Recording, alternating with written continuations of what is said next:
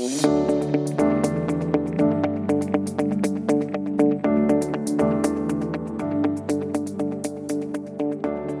to Investing Compass. Before we begin, a quick note that the information contained in this podcast is general in nature. It does not take into consideration your personal situation, circumstances, or needs. Okay, Shani, we have a couple updates on the Laksa front. We do. So we mentioned two restaurants a lot on here yes. the Gidley Burgers in Sydney, and then this Dickson Noodle House that Mhm. you love in Canberra. Uh, yeah. So a couple of updates. I actually, I, well, I've got an update. I've planned a trip to Canberra in two weeks, which is why I asked you for annual leave.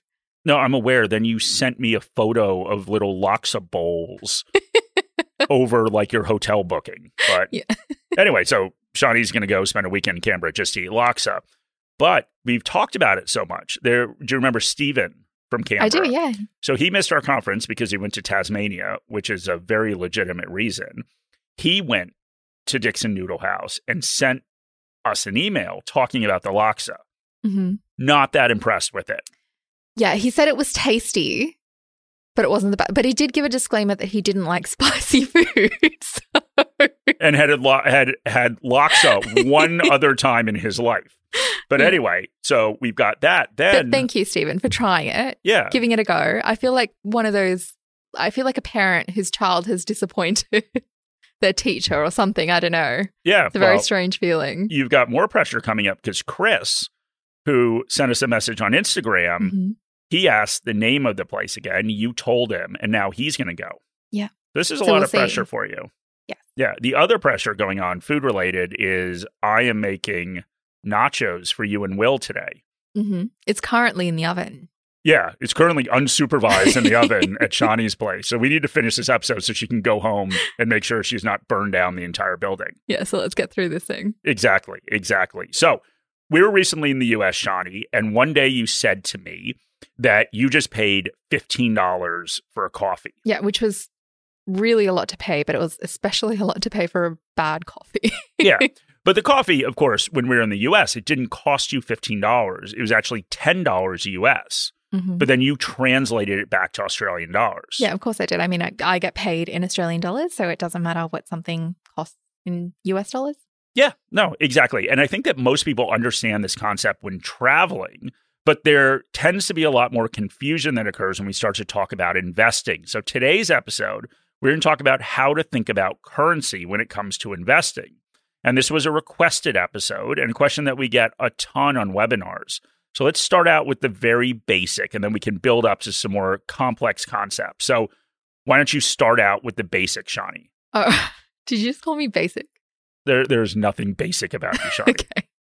All right. Uh, well, let's use a very simple example of an Australian investor who wants to buy shares in Microsoft. Well, you have Australian dollars, but in order to buy Microsoft, you need US dollars. So the first thing you need to do is to exchange your Australian dollars to US dollars, just like if you were going on a trip. Yeah, and it's a good time to actually say that you don't have to do this yourself. Of course, your broker will do this for you. So just like your bank would do it for you if you were getting money out of an ATM in a different country. But many brokers will give you a pretty poor exchange rate because they use that as a way to make money. So just be conscious of that. And once your broker has exchanged your Australian dollars into US dollars, they will purchase your shares. Now, you have Microsoft shares, and those shares are priced in US dollars. Now, two things are going to happen. Every day, the share price is going to change, but every day, the exchange rate is also going to change. And much like prison, there are only two days that matter the day you get in and the day you get out. What are you talking about? That is a quote from one of the best shows ever, The Wire, which you would know if you hadn't used the DVD box set that I gave you to mock me and instead just watched it. I can't believe you, I don't have a DVD player. You could have figured it out. okay, I'm, I'm confident I made the right decision. Okay, well, it was expensive. But anyway, so my little quote was saying that the price of the share and the exchange rate really matter on two days the days that you buy and the day that you sell. So why don't you keep going with this example, Shani? Yes. so the day that you sell, the broker will sell the, the shares for US dollars at whatever the market price is, and then translate those US dollars back in Australian dollars. That means that the return you receive on this investment in Microsoft has two components. The change in the share price matter, but the changes in the exchange rate matter as well. And I think this is where investors start to get confused. But very simply, what you want as an investor is for your home currency to depreciate or get weaker against the currency of the country you've invested in. So, if you're an Aussie investor and buy an American company, you want the Aussie dollar to get weaker against the US dollar during the time that you hold that share. And that is true about any investment a share, an ETF, a managed fund, anything. Now, in the case of a global ETF that's investing in multiple countries, you're going to have to think about the Australian dollar against all the different currencies for each country that that ETF is invested in. So let's up the complexity level a little bit and talk about hedging. Hedging means to limit risk because some investors don't want to deal with the added complexity of worrying about currency movement. Many ETFs and funds have introduced a hedged version where they hedge or remove the currency risk. And these funds and ETFs are exactly the same, meaning they have the exact same holdings, but for one of them, they remove the impact of changes in exchange rates. And the way they do this is by using currency forwards, which are derivatives that allow the ETF or fund company to lock in the current exchange rate. And there is a cost to this, but it is slight, which we will get to in a second. But this option gives investors another option. They can buy the unhedged version where currency changes will impact returns, or the hedged version where currency changes don't impact returns. So, Mark, the question we'll explore for the rest of this episode is which one is better, hedged or unhedged? Yeah, and I know people are dying for this episode to end and are hoping I just answer the question and then we cue our closing music, but Unfortunately, that's not going to happen. well, first, you need to ask people to rate or comment, which they, of course, then won't do. So, what is it, Mark? Well, predictably, the answer is it depends.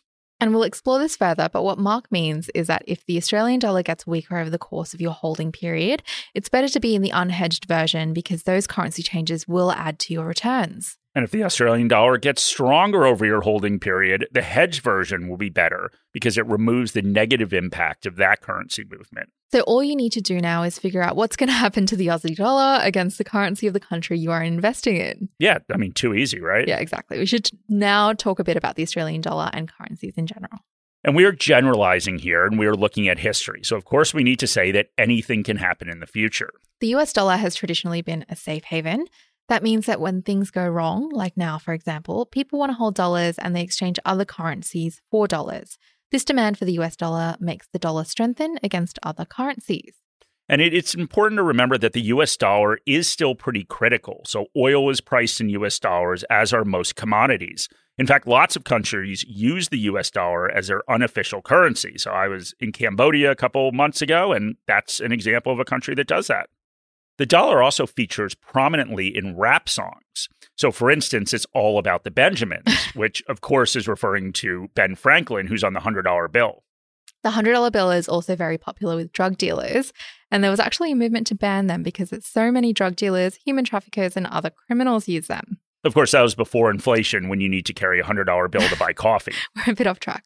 Yeah, in more ways than one. But getting back to the original premise, since the US dollar generally appreciates when things are going wrong, that means that as an Australian investor, currency movements help out at times when market falls. And we've seen that this year.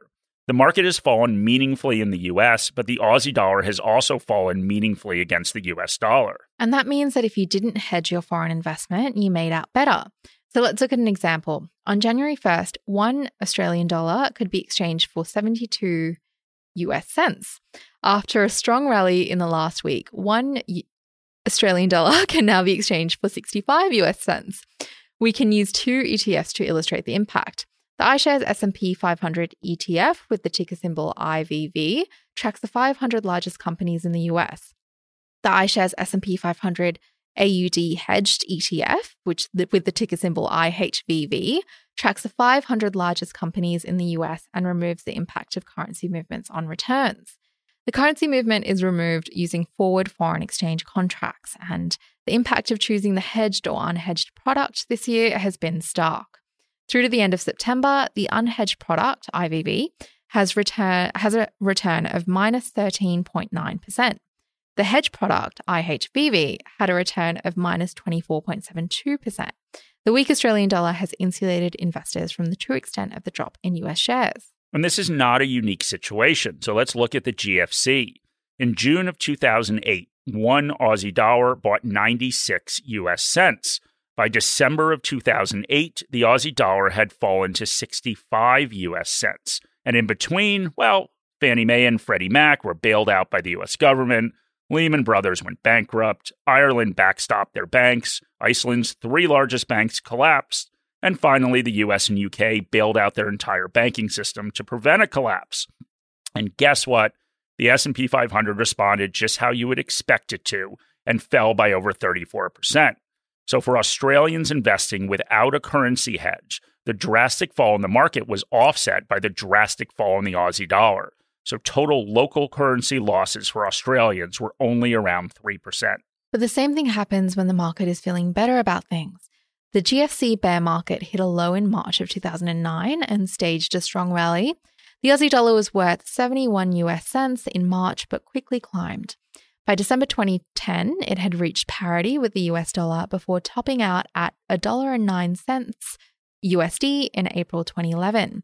You missed out on almost half of the rally in local currency terms. The other point that many people make is that the Australian dollar tends to trade in a bit of a range. So if we go back to 1998, we can see that the Aussie dollar had a low of 48 cents USD in 2001 and a high of $1.09 in 2011. But it's just basically bounced between these these two numbers. That's right. And it hit that low in 2001, but then climbed up close to parity or a dollar Australian to $1 US in 2008, right before the financial crisis. Then it plunged down to 60 cents also later in 2008, and then climbed above $1.09 in 2011, and then headed south again until the 2020 COVID market low at 57 cents, and then went up a bit and is now in the low 60 cents again. Yeah, and what Shani is saying, and what we hear a lot from investors, is that now is the time to remove currency risk by buying a hedge product because the Australian dollar is so cheap, it is bound to go up in the future. And nobody should use that as a strategy, but we just wanted to talk about where what we're hearing. So, how should we think about things right now? Well, once again, it depends. If you think the worst is over, then history would suggest the Aussie dollar will gain against the US dollar. If you think things are going to head downhill from an economic perspective and get worse, then perhaps we'll see the opposite and the Aussie dollar will continue to fall. And the point is that we don't know what is going to happen with the market and what is going to happen with currency movements. But we do need to acknowledge that for an unhedged investor, when the market falls, the Aussie dollar has also fallen and protected you from the losses. And when the markets have gone up, the Aussie dollar has gone up and lowered the gains. All right, so let's briefly touch on costs because we didn't mention this before, Shani. So, to hedge foreign currency, of course, is an expense. So, all those futures that we were talking about and forward contracts. So, it's important to look at the costs of the hedged versus unhedged products. So, let's use the same example we used earlier IVV and IHVV. So, the unhedged product, IVV, has an extremely low total cost ratio of 0.04%. The IHVV or hedge product costs a still low 0.10%. And while that is low, of course, it's more than double the unhedged product. But returns can vary more than this difference in cost. Over the past five years, the unhedged ETF, which is IVV, had an annual return of 14.21%. The hedge product, or IHVV, had a five year annual return of 7.84%, and that puts a fee in perspective. Yeah, and now we're going to return to something familiar, Shani, that we talk about all the time. And that, of course, is thinking about yourself and making a decision about which product you would use that's based on your own personal circumstances. And I think this is an important point and leads us to the final thing we want to say. Your decision to use a hedged or unhedged product is based on your own personal situation. And let's use a simple example. Many people want to travel a lot in retirement and while the Australian dollar falling helps with your investment returns, it makes it more expensive to travel. Yeah. And that brings us full circle, right, to your $15 coffee Shani. so this year, the Australian dollar has fallen 10% against the US dollar. So, all things being equal, a trip to the US would cost 10% more.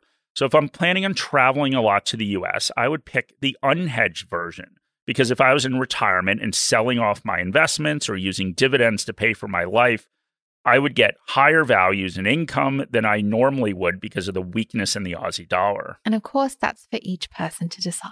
Exactly. But we hope we illuminated a little bit this world of currencies and these different products that have been released. Like everything else, you have more options, but many investors just get confused by those further options. But Thank you very much for joining. We would love a comment, as we were joking about before, or a rating. and of course, my email address is in the podcast notes.